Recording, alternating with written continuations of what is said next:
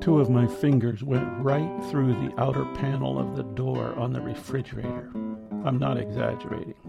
I was standing in the kitchen of my mother's house many years ago. She was in her 80s. I lifted my arm and rested my hand against the refrigerator. Crunch!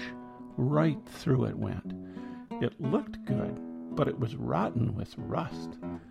Oh, that's okay, she said. It still works fine. No, Mom, I replied. It is not all right. You need a new refrigerator. This is Retirement Talk. I'm Del Lowry. Her house was filled with furniture that was all right. It still works, she would say. At the same time, the house was falling down around her. Whenever we visited, we bought something, hired someone to make some repairs, threw something away. Upkeep was not high on her list. I remember finding out that only one of the burners was working on our electric range. The mattresses on the beds had been in the family for 40 years or more. My wife and I used to sleep in different houses when we visited home because we couldn't find beds that didn't cause sleepless nights, followed by painful days. They were so uncomfortable. Most of you can probably identify with this problem. We have told our kids that as we grow older, we want them to always speak freely and bring us up to speed when they visit, throw out what needs to be thrown out, and go shopping for things that could use replacing. Furniture ages right along with us. As we sag, so does the furniture. The process is so slow that we don't notice. My in laws had beds for us when we visited that their kids slept on when they were young children. Imagine forty or fifty years old. It was maddening. Chairs in their living room were contorted to their bodies or contoured to their bodies. They were torturous. We just painted a wall in our condo. It's always something. We have one more wall to go. It'll have to wait until next week. That's one thing about retirement. We have more time to take care of things that used to slide, more time to do stuff. Some of the stuff is fun to do, other stuff, not so much. That's why they have service people to do the other stuff. Our street, which has several retired folks living on it, seems to always have a service truck in someone's driveway.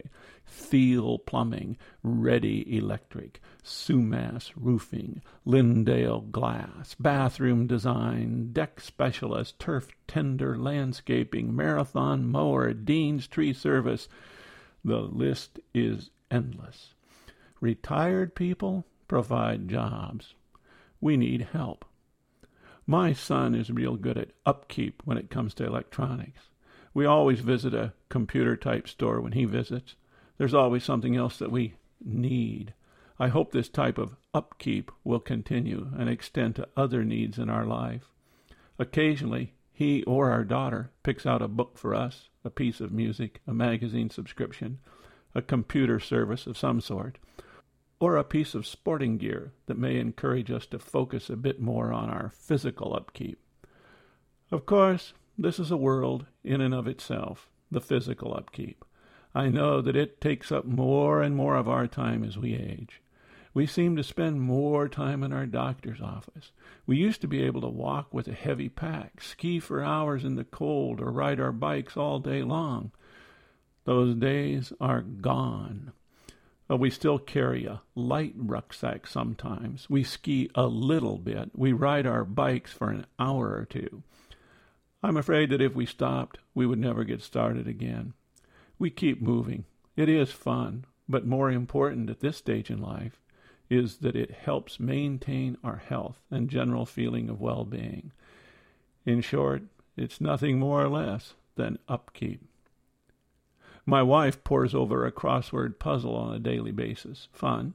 Yes, but she says it is good for her mind. Keeps me sharp, she says. Articles in the paper make the same claim. I do a similar task every day when I take out my music and sit down to play the guitar.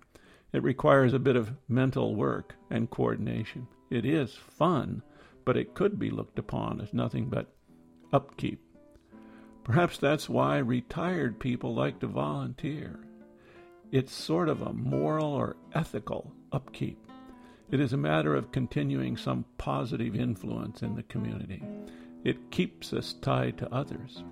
Without it, we would retreat inside the house, watch television, or find some other pursuit that would relegate us to isolation, a sort of zero contribution to humanity.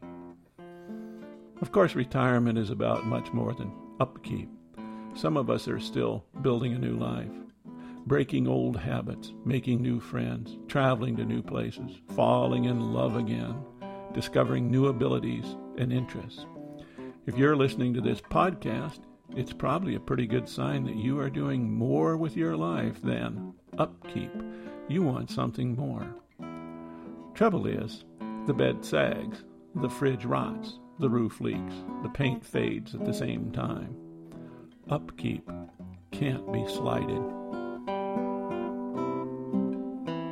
This is Retirement Talk.